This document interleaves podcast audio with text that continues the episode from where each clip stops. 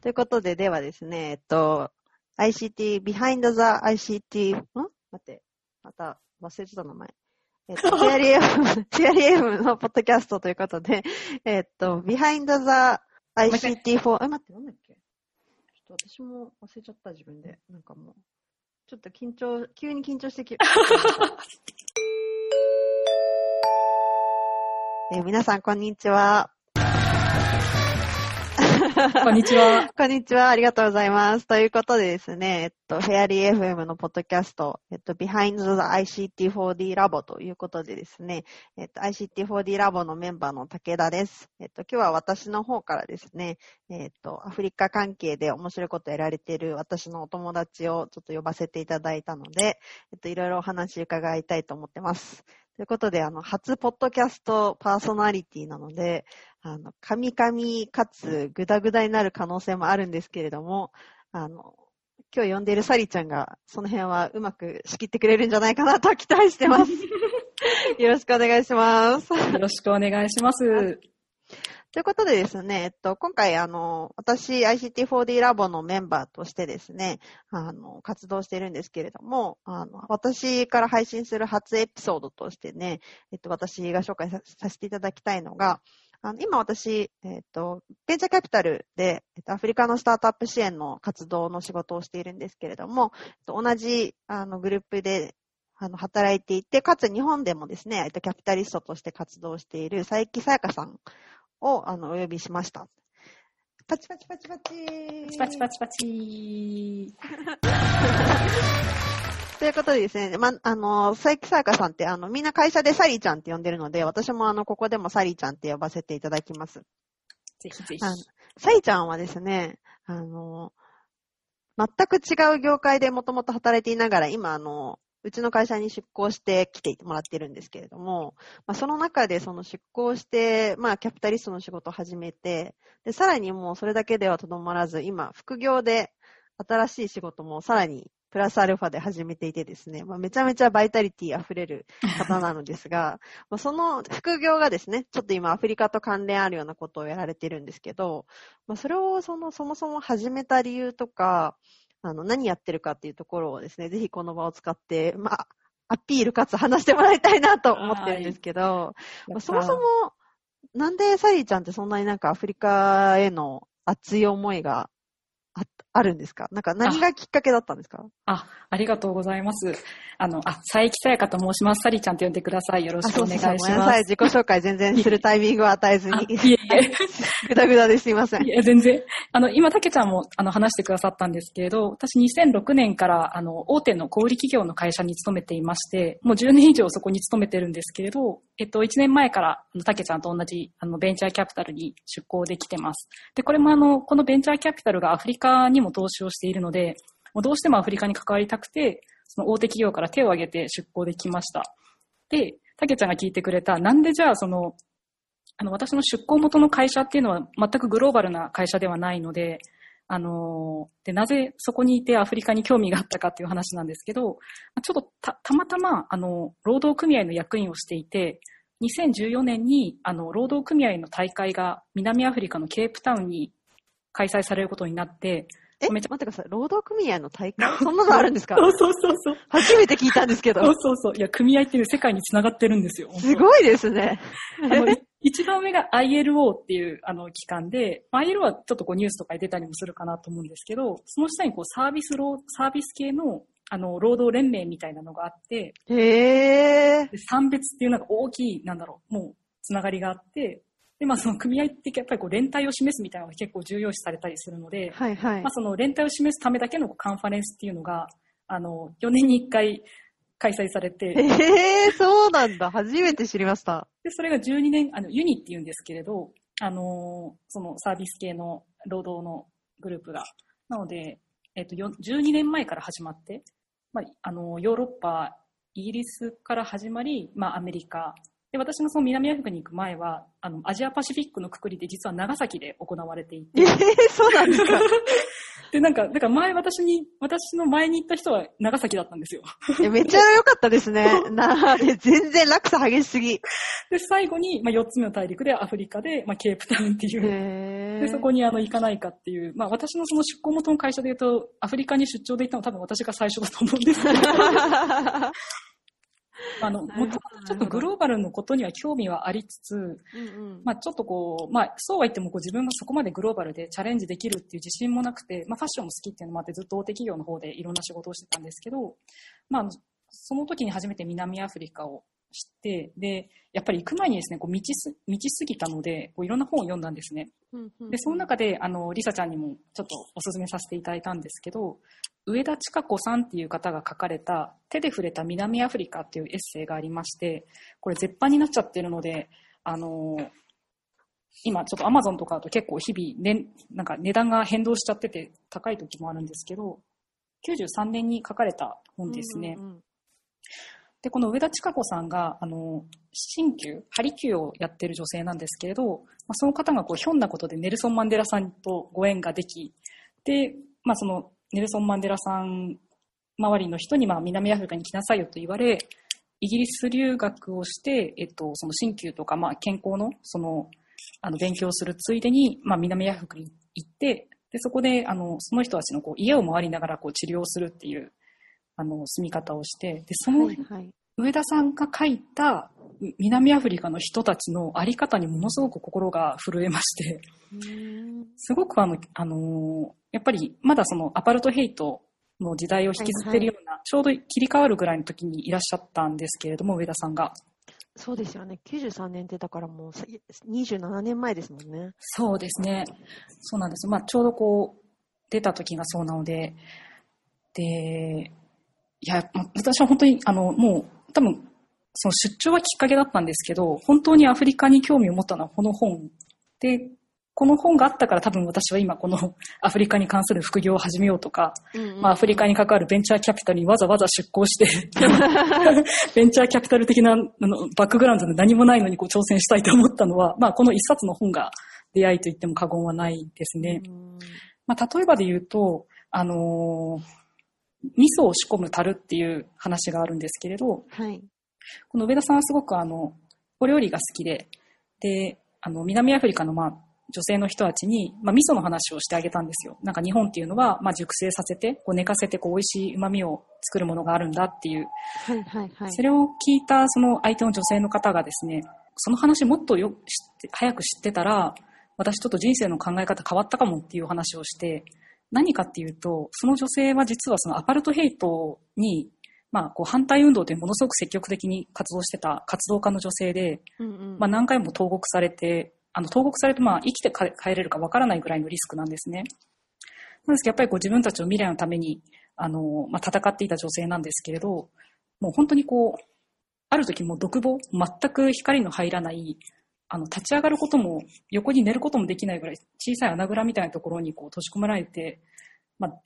もう時計ももちろんないんだけど、どのぐらい閉じ込められたかわからなか、わからないぐらいのところに実は、あの、投獄されていたことがあって、なんですけど、まあ、あの、なんでしょう、今、こう、日々を生活を、こう、丁寧に生きていたりだとかしている中で上田さんの治療を受けて、まあ、そういう話になったんですけど、なんかその、こう、長くこもっていく中で熟成されていくものがあるっていうのが知ったら、まあ、あの時私は味噌だったのかもしれないっていう、なんかあの時間がある、そういう時間がこう、あるということは分かっていたら、なんていうんですかね、なんかこう、うん、うん、ちょっとうまく言えないんですけれども、なんかそういうその、なんていうんですかね、そういうエピソードがすごくいろいろあって、結構考えさせられるというか、はいはいはい。で私が印象的だったやっぱりこういう普通の人たちのこの、なんていうんですかね、気だ気高さというか、うん。な気高さというか、なんか人としてすごく大人だなって思ったんですよね。なんかもし自分だったら、その本当に殺されてしまうかもしれないのに、まあ未来の子供の自分のために、子供のたちのためにって言ってこう戦うことができたかっていうふうにも思いますし、なんかそれを戦ってこう今出てきた後に、それをこう自慢することなく、ただこういうふとしたところで実はそういうのが垣間見れてくるような、この人たちに普通に会いたいってすごく思ったんですよ。っていうのが一番ですね。この人たちに会ってみたいっていう。で、まあ、この本を読んだ後に、あの、1週間、10日なり、あの、ケープタウンのそのカンファレンスに出たんですけれど、まあ、そこやっぱりその、どうしてもやっぱり外国人対応というか、まあ、あの、白人の方が多いショッピングセンターだったり、まあ、すごくこう進んだ、あの、カンファレンスルームだったりとかの往復で、まあ、いわゆるこの上田さんが触れられてたような、こう、ローカルの人っていうのは全然会うことができなかったので、いや、この人たちに会いたいなと思って、えー、ようやく4年後の2018年に、あの、まあ、とある、とあるというか、アフリカの専門にされているジャーナリストの岩崎さんが企画されている統合ツアーっていうのに、小規模のツアーなんですけど、行かせていただいて、で、そこであの、本当に、あの、いわゆるローカルの人たちっていう方に触れられるチャンスがあったっていう、まあ、辿っていくと本当にこの本ですね。結構あのアフリカとか旅の本って、その旅されてる人の話が出てくることって多かったり、結構その冒険記だったりとか、いかにこの危機を乗り越えたかみたいなシーンが多いと思うんですけど、この上田さんは本当にやっぱり鍼灸師だからなのか、すごく丁寧にその人のことを見ていまして、なんかこの息づく感じとかあるので、本当に図書館とかで多分借りれると思うので、はい、タイトルは手で触れた南アフリカです。ぜひ、ぜひ読んでみてもらいたいなって思います。私もあの、すごいこの本読んで、なんだろう、なんか私もその前にな、実は、ただ単に観光で行ったことはあったんですよ。おえっ、ー、と、ちょうど2017年かなに私行ったんですけど、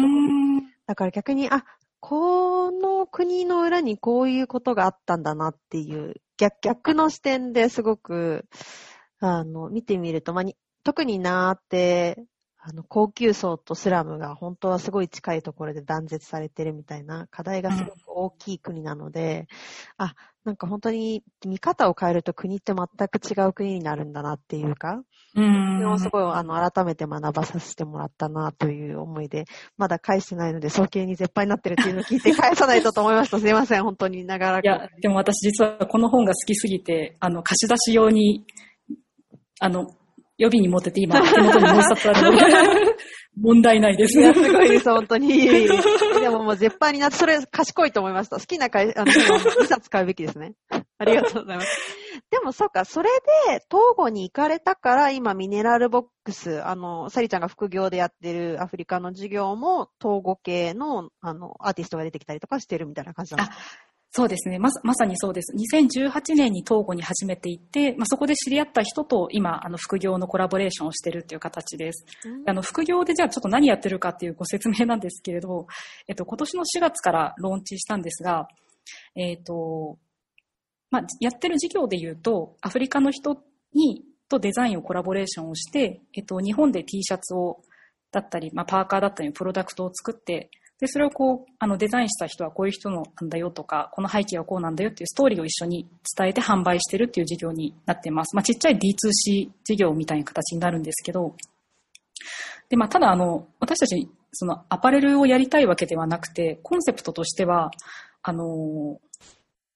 やりたいことは日本の人にアフリカのポジティブな点を知ってもらいたいなっていうことと、あの、アフリカっていう大きい単位ではなくて、個人と個人のレベルでつながるような機会を作りたいなって思ってます。なので、あの、アフリカのことっていうのをアフリカの国から知るんじゃなくて、そのデザインしてくれたパシーっていう人はどういう青年で、でどういう思いで彼がこのデザインを作ってっていうのをやってます。で、もう一個ポイントは、あの、アフリカっぽくないデザインに実はこだわっていて、めちゃめちゃ、あの、デザインが、本当にスタイリッシュですよね。あの、サイトもそうですし、なんかアフリカって、アフリカっぽくない。なんか、初めにデザイン見てアフリカっぽくないなと思ったんですよ。なんか、アフリカって結構なんかそういうなんか、なんかカラフルな色使ってます、みたいな感じのデザインとかものとかが多いんですけど、もうそっち系というより本当になんか、ファッショナブルだなって思いました。初めて見て。あありがとうございます。どっちかというとちょっとこうストリートっぽい感じの、うんうん、なんかのストリートブランドかなぐらいな感じで、気づいたら、あ、アフリカなんだっていうのをちょっと狙っていて、うんうんうん、はい。で、ちょっとあの、まあ、なんでスタートしたかにも絡んでくるんですけど、あの、一緒にやってるのが同じその大手企業の会社の、まあ、別のスタートアップに出向した人と二人でやっていて、で、彼はですね、あの、柴尾さんって言うんですけど、柴尾さんはあの、まあ、そういうファッションのネットショップというか、そっちの方のアパレルの方の、あの、事業に携わっていて、で、私はアフリカに興味あって、こうベンチャーキャピタルにいてということで、で、まあ、やっぱり大きな出向したことで、やっぱりこう自分たちでこうなんか事業をやれるかもみたいな感触っていうのは持ったっていうのは一つあるんですね。あと30代のうちにやっぱりなんか自分でやってみたいっていう、あの、まあ、出向期間が終わったらまた大企業に戻っていくんですけれど、やっぱりその会社の中で、まあ、いくらこうアフリカに夢を見たとしても、アフリカの新規事業の部門をこう任せてもらえるとは限らない、提案しても出してもらえるとは限らないってなった中で、まあ、やっぱりこう自分で事業を作ってみるだとか、あの、ちっちゃくてもやっぱり自分で意思決定する経験を積むっていうことは、あの、やってみたいねっていう話になって、多分これ出向者同士じゃなかったら絶対思わなかったし、私も絶対やりたいなんて思わなかったと思うんですけど、まあ、そういう副業、あの、まあ、なんだ、副部長とかの副と複数の方の副、まあ、両方で考えてるんですけど、まあ、それでスタートしました。なので、その彼の柴尾さんがですね、すごいストリート感覚があったり、あの、すごいちっちゃいショップオーナーさんとかデザイナーさんとの付き合いがある中で、やっぱりこう、若い10代、20代の人にも、こう、響くようなデザインとか、あの、結構 T シャツもですね、生地がすごくしっかり厚くて、みんなこう届いた後に、あの、思ったより品質が良かったっていうのをすごくおっしゃっていただいて あの、そのあたりはすごいこだわってやってます。なんか実際、どうでした？なんかその、やっぱアフリカって、あの、私も今同じ会社で働いていて、あの、大企業の方でアフリカ興味あるんですよねっていう方めちゃめちゃいるんですよ。だけど、実際、じゃあ、それを会社の中で事業ってなると、まあ上が説得できなくて、まだちょっと、なんかその材料作りも兼ねて、いろんなことをちょっとリサーチしたり、こういうイベント参加したりしてるんです、みたいな方がものすごい多いんですよね。なかなか、なんかもうちょっと次の一歩進んでほしいのになって思いつつ進んでくれない人がなかなか多くて。ちょっとあの苦労してる部分もありつつなんですけど、うん。これをやっぱりそ、まあ、その踏み出せたのは、うん、その中でも何がきっかけだったのかな今の他の人も実はできるのに、うんうん、その勇気が出せてないだけなんですかね。ああ、あの、二つあって、やっぱり企業になると、やっぱり企業がなぜアフリカに関わるのかっていうところがないと、やっぱりその個人の担当者がこう、どんなに思いを描いていっても難しいところがあって、やっぱりその会社でやる意義っていうのは、やっぱり個人でやる意義よりもでっかいところになってくるので、あの、やっぱりそこはすごくあの、チャレンジングというか、やっぱり簡単にいかないのは、あの、その担当者の方の資質とかではなく、やっぱり大きいのかなと思いますし、あの、私自身も例えばその出向元に対してアフリカの事業ってなると、やっぱりどう提案していったらいいのかな、やっぱりなかなか模索してるっていうのはあって、あると思います。で、じゃあなんか私がなんでこうやって副業って出したかっていうと、あの、や,、うん、やっぱりその手立てがあるというか、やっぱり、まあ、例えばこの今ちっちゃい D2C 事業だったとしても、えっ、と、まあね、このネットショップを立ち上げるって多分数年前とかってやっぱり何十万とかお金がかかったり、あと物流つなげるって言ったらもう倉庫も借りてなんちゃらっていうのが、なんかすごくやっぱり個人で何かできる予算では結構なかったりすると思うんですけど、今本当にあのリスクを少なく、あの低価格でインターネットでこういろんなあの、まあ、会計ソフトがあったりとか、あの、バーチャル住所が取れたりだとか、なんかすごくですね、あの、やろうと思えばつできるツールっていうのが本当に揃ってるっていうのが今だと思っていて、で、多分これはもっともっと便利に安くなっていくはずなので、あの、やろうと思えば道具自体はあるっていうのが今だと思うんですよ。でただ、ただその道具を、やっぱりこう使ったらできるっていうのを分かる人が今はまだ少ないのかなと思っていて、私にとっては柴尾さんが完全にその人なんですね。あの、私はこう、アフリカと日本をなんかつなげたいみたいな。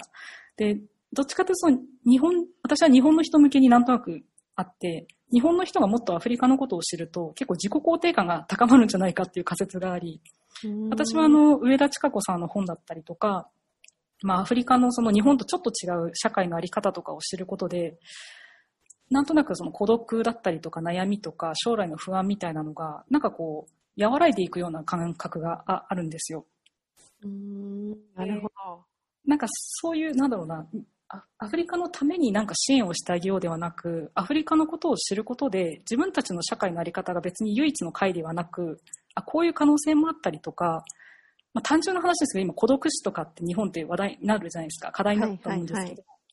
アフリカとかだとお互いをこうやっぱりケアし合ってるので、こう老人が孤独になるっていうのがありえないんですよね。うんで、日本だ途上国はそうですよね。あの、老人でそもそも自分の親を子供が面倒を見るのももう当たり前っていう感覚だからっていうのは。うんうんうんうん。あと、あの、私ちょっと他の途上国が詳しくないので、あの、あれ、どこかまでがあれかもしれないんですけど、なんかアフリカって家族の概念が広いなと思っていて、なんか、親戚の誰々の子供の、なんかなんとかみたいな、こうよよくわからない。それほぼっていうか絶対他人みたいな。人たちでも、まあ、例えば、この子の両親が亡くなってしまって困ってるから、じゃあ、うちで引き取ろうとか、ご飯は一緒に食べようとか、なんかこう、まあなんだろうな、仕事の内容っていうのもあるんですけど、まあ赤ちゃんを送って仕事をするのが普通だったりとか、なんていうかそのなんか家族の概念がすごい広いなと思っていて、なんか先進国とか日本だとやっぱり核家族でこう断絶されてることで発生してることいろいろあると思うんですけど、あ、なんかそ、なんだろうな、その概念を変えていくだけでも、やっぱりなくなっていく課題って多いのかなって思ったり、もしかしたらあのちょっと昔の日本に近いのかもしれないんですけど、なんかそういうヒントを結構いろいろもらっている気がしていて、だから私はあの日本の人にもっとアフリカ知ってもらうといいなって思ってるんですよね。で、それがあの国だとか、あの、まあ、ビジネスが今伸びてるとか、そういうのでももちろんいいんですけど、アフリカってこ個人でこういう面白いパシーっていう人がいて、ナタリーっていう人がいて、マリアムっていう人がいてってなると、なんかその人をフックに、その人のいる、まあ、自分の友達みたいな感じですよね。友達みたいな感覚を持って、その友達が住んでる国みたいな形でアフリカを捉えてもらえるようになったらいいんじゃないかなっていうのも一個思ってます。でも確かにその、なんかみんな、じゃあ、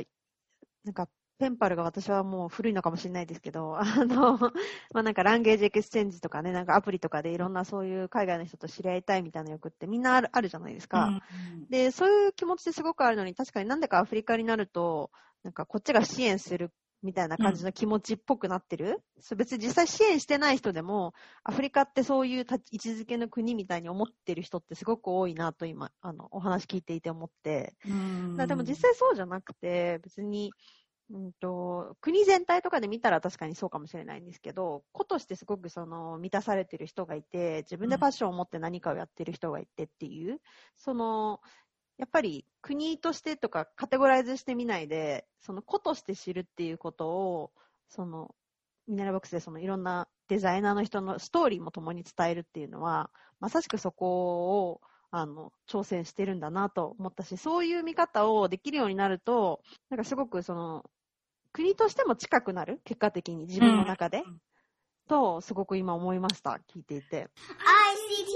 ICT4D. 一個ちょっとぜひ具体的なエピソードを共有したいんですけど、はいその私たちが、まあ、そもそもミネラルボックスをやろうと思ったきっかけになったのが、その2018年の時にあった、あの、パシーっていうトーゴ人の青年なんですね。彼は多分29歳とか30歳とかのなんですけど、えっと、まあ、ガイガイドをやってくれていて、まあ、それをきっかけに知り、えっと、1年前はまあそのツアーを組んでくれたっていうのもあるんですけど、えっと、その翌年にもう一回私一人で東郷に行って、本当にもうパシーと、まあ、パシーを通じて、まあ、現地に滞在させてもらったんですけれども、まあ、やっぱり彼、彼の考え方が素晴らしいなと思って、えっ、と、で、あの、最初のこのミネラルボックスの、ぜひ皆さん後でサイト見ていただきたいんですけど、なんかお猿さんみたいなデザインがあって、まあ、あの、私は全然最初可愛いと思わなかったんですけど、ストーリーを でもなんかこれみんな好きなんだよね、みたいな話をしてて、まあ確かに何人か東郷であの、着てる人がいるんですよ、そのパシーのデザインを。うんなんでなんか着てるんだろうと思ってたんですけど、ちょっとその、あの、エピソードを伝えたいんですけど、ちょっとあの、骸骨っぽいっていうか、お猿さんっぽい白黒のデザインなんですね。で、これはあの、ルーシーっていう、あの、すべての人類の母って言われてる、エチオピアで、あの、化石が出てきた、まあ、類人猿の母みたいな方がいらっしゃって、まあ、その方はルーシーっていう名前がついてるんですけれども、まあ、それ、そのルーシーをモチーフにした形になってます。で、パシーが伝えたいのは、あの T シャツにもメッセージ入れてるんですけど、あの、白人でも黒人でも、まあ、アジア人でも、あの、すべての人類っていうのはこうみんな兄弟なんだと。みんな同じお母さんから生まれた、えっ、と、兄弟なんだっていうメッセージなんですね。で、えっ、と、このメッセージ自体もいいと思うんですけど、パシーの背景が、ちょっと東郷の前提なんですけど、東郷ってあの、年間の平均所得が1人当たり6万円って言われている国で、まあ、最貧国の一つとしてもこう数えられている国なんですけれども、えっと、パシーはその中で、パシーの両親自体はもう離婚していて、で、その父親と母親、それぞれがあの再婚して、それぞれにこう3人ずつぐらい子供がいるらしいんですよ。なんですけど、その同じお母さんとお父さんの組み合わせは、まあ、パシー一人だけで、で、彼はちょっと若い頃に、まあ、あの、その両親が、まあ、自分の元を去ってしまって、えっと、白人の人が養子として引き取ってくれたんです。ドイツから来た方で、えっと、その方が東郷の中で、なんていうか、ちょっと結構伝説的な宿みたいなところを作っていて、まあ、ヨーロッパとアフリカを融合したような、まあ、非常にこう素敵な宿を運営していて、まあ、世界中からいろんなところに、あの、東郷から行くと多分外国の人はそこに訪れるような、ただの高級リゾートとかではなくてですね、あの非常に魅力的な宿を作られていたんですけど、まあ、そこにあの養子として迎えられて、で、あの、その母親の、その白人の、まあ、養子、養母か、のお母さんが、まあ、全てその教育だったりとか、東郷ってあの、あまり大学行ける人いないんですけれども、まあ、どう、あの、大学に行かせてくれて、で、まあ、その、やっぱりいろんな国の人がやってくるので、こういろんな人種の人と触れ合う機会があり、まあ、彼らにその頼まれて、なんか東郷の面白いとこ連れてってよって言われて、まあこう、まあガイドの真似事じゃないですけれども、そういうのもやっていく中で、やっぱりこう多様な価値観が身についたっていうのが一つと、こう黒人とか白人とかって言うけれど、まあ、自分の実の親はまあ正直何もしてくれなかったと。でも白人の母がまあすごく自分のことをこうやっぱり未来を作ってくれて、とした時にその、まあ、いろんな戦争だったりとか差別だったりとか、まあこう、男性が女性に暴力を振るったりだとか、いろんなこう、争い事が起きるのってなんでだろうって思うと、やっぱりこう相手と自分が違うって思うからじゃないか。で、もし相手が自分のその兄弟だったりとか、親とかファミリーだったりしたら、考えが違ったとしても、多分こうどうどうにかしようっていうふうにするだろうと。だからあの、コモンポイント、共通点を探すっていうことを多分すると思っていて、で人類のすべてのコモンポイントは何だろうって考えると、実は同じ人類の母から生まれたっていうのは、まあ、強烈なコモンポイントであって、もうその気持ちをみんなが持ってれば、きっと戦争とか差別とかっていうのはなくなるんじゃないかっていう、まあ、そういう思いで作ったっていう デザインなんですね。めっちゃいいデザインじゃんと思ってまして。マシごめんと思って。まあ、未だにあの、この T シャツ、あの、結構いろんな方が買ってくださって着てくださってるんですけど、まあ、未だにちょっと私が一番似合わないなって思いながら してるんですけれど。確かにあの、今この、ウェブサイト見てて、サリーちゃんが一番似合ってないなと思いました。なんか着せられた中学生みたいになってる。そうなんですよ。なので、なんか私は結構その話を聞いた時に鳥肌が立って、なんかその瞬間って何て言ったらいいんですかね、なんか東欧人だからとか、アフリカの人だからとか、まあ、日本人だからとかって全然関係なくて、あ、そうか、世界をそうやって見見るってすごく大事なことだなとか、なんていうんですかね、なんかミネラルボックスもやっぱりそうありたいなと思いましたし、なんかそういう接点を、やっぱりパシーのことを知ってもらいたいし、で、もしそれであのデザインが好きだったら、あの T シャツ買ってもらえたら嬉しいですし、逆に T シャツが結構これ可愛いとかかっこいいって言ってもらえることも多いんですよ。あの、で、実はねっていう話をすると、なんかますますその、なんでしょうね、デザインの価値があるというか、正直あの日本において T シャツなんてもういくらでもあるし、デザインだっていくらでもあるので、で、この T シャツ自体は別にその、例えばサステナブルな特別なコットン使ってますとか、オーガニックのなんとかですとかでもないけれども、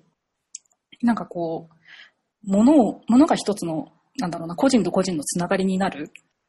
で、これを通じて、まあ、あの、日本の中でこう、え、何それ？みたいな話になった時に話してくれたらすごく嬉しいですし、そうじゃなかったとしても、あの、東郷っていう、多分、東郷っていう国がどこにあるかとか、あの、国の名前かも知らない人の方が多分日本だと多いと思うので、それをきっかけに今、東郷でもアフリカでも何でもいいんですけど、自分の知らなかった国に対して、こう興味を持つきっかけになるっていうのができたらいいなってすごく思ってます。いやー、今なんか私もその話を聞くまで、あの、なんかお猿さんの絵だなと思ってたんですけど、なんかそんな深い意味があるんだなと思うと、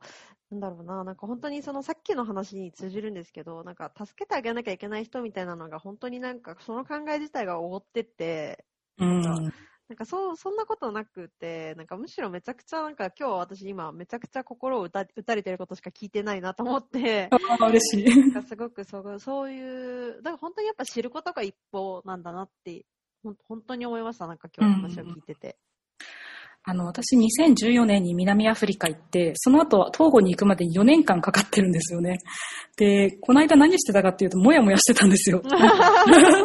アフリカ興味あるけど、でも元の会社を辞めてチャレンジできるほど何か自分にあるわけでもないし、うんあの、まあ、元の会社が好きっていうのもあるんですけれど、じゃあなんかこう、例えば本当に個人でアフリカに関する事業を立ち上げるほどアフリカを知ってるわけでも全然ないし、なんか、でもアフリカのこと知りたいなと思って、でもアフリカのことってなかなかこう知る機会がバラバラ、バラバラしていて、あの、あれだったんですけど、まあ、いろいろこう、いい機会があったり、あの、学びがあったりする中で、一個、あの、自分の中で出たのが、なんかアフリカのことを聞いたときに、それはアフリカンパースペクティブか、アフリカの人からの視点で語られていたりとか、やられていることなのかどうかっていうのはちょっとすごく一つの見る視点になって、アフリカってこうなんですよとか、まあ、例えば最後のフロンティアなんですとか、アフリカでこうリープフロック現象が起こっていますって言ったときに、